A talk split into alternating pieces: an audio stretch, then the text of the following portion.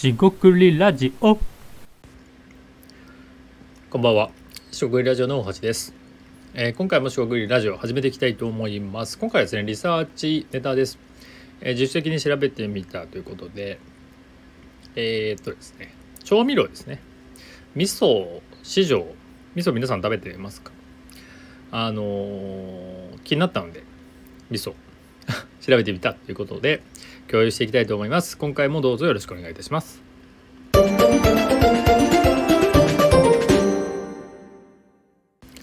はい、四国ラジオの大橋です。今回ですね、味噌ですね、醤油味噌の味噌ですね、調味料の味噌、えーについて使用を調べてみました。えー結論ですが、えー全体からはですね、ブログの記事を貼っておくんですが、出荷ベースですね、約1400円、1400億円ですね、1400億円規模で、えーっと、組合ですね、味噌の組合があります。えーっと、全国、えー味噌工業協同組合連合会というのがあってその組合ですね。入ってる会社は781社、まあ、800社とか、えーなんですが実はですねこの、えー組合に入ってない味噌を出しているメーカー、まあ、地元愛知ですが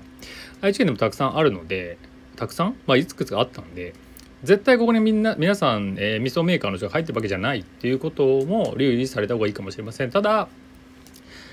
まあ半分ってことはないと思いますんで8割ぐらいは入ってるんじゃないかなって、えー推測です、えー思ってます。なんで、えーまあ、800社ぐらいはあるよと、まあ、1000社ぐらいあったかもしれません。まあ実際ですね味噌、えーの出荷量、えーまあ実質し、えー支出消費量ですよね。2000年、えー約50万トンあったみたいですが出荷量えーそれがですね過去20年まあ要は今2023年まあ20年ぐらいで40万トン、えー、2分の1あごめんなさい2分の1です。2割ですね。2割減みたいな感じです。で2000年以前はちょっと、えー見てないんですけど多分もっとあったんじゃないかなと思います。とりあえず過去20年間で2割減で減ってるよと。であと輸出はちょっと増えてるんですけどまあ出荷額の5%ぐらいなんでまだまだえーです。味噌ブームって海外だとあるかもしれませんが、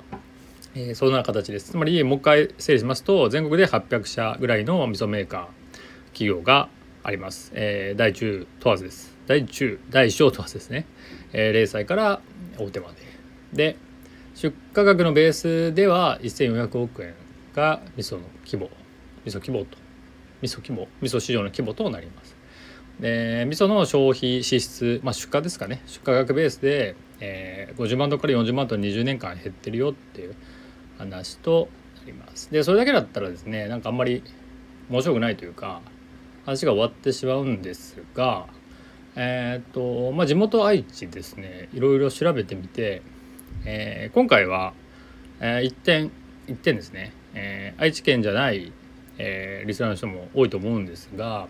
愛知県っていうのはですね豆味噌を、えー好んでいます。特に八丁味噌と言われるものまあ赤味噌って言われてますね。でこれ豆味噌なんですね。で味噌の種類はいくつかあるんですが全国規模でいくと長野県のメーカーが結構強い丸米株式会社とか丸三愛とか、えー光味噌花丸木とかいろいろある調べたんですが、えーこれらはですねおそらく麦味噌なんですねで豆味噌のデータもありましてそれを見ると、まあ驚く中で愛知県民の人にはちょっと驚くかもしれませんが、えー豆味噌のシェアっていうのは5%ぐらいしかないんですね。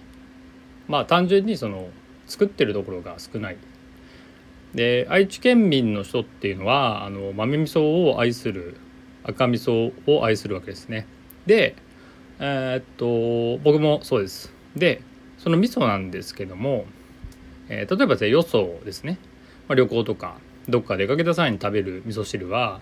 えー麦味噌とかね、まあ、いわゆる合わせ味噌とかって言って、えーと違うものになります。で豆じゃないんでどうも違うなと、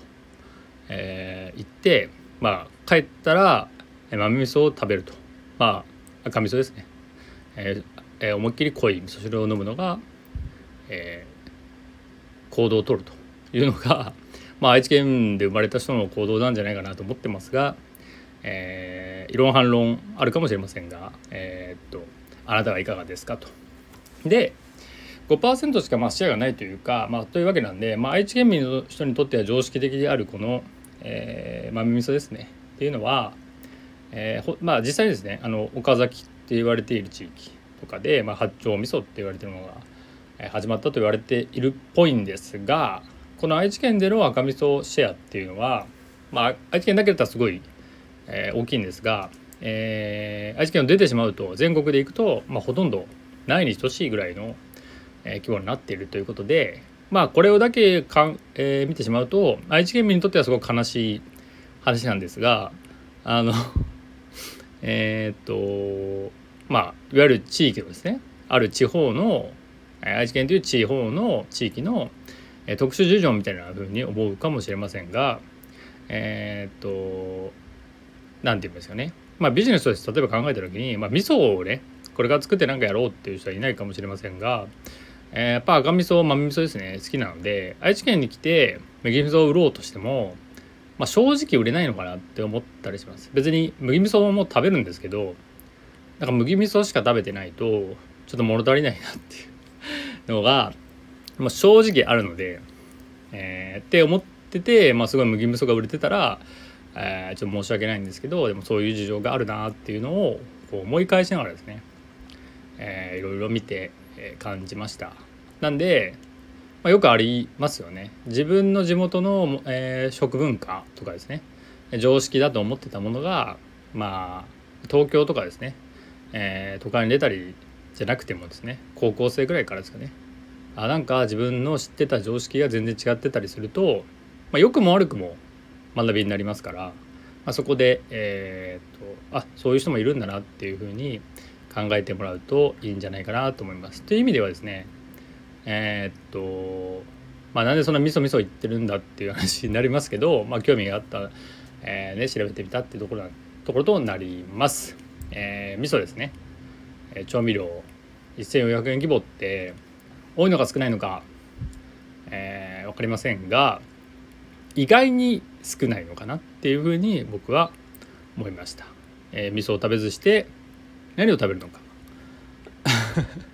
とは言い過ぎですけどもえー、そういったですねリサーチをして知らんこといっぱいあるなと。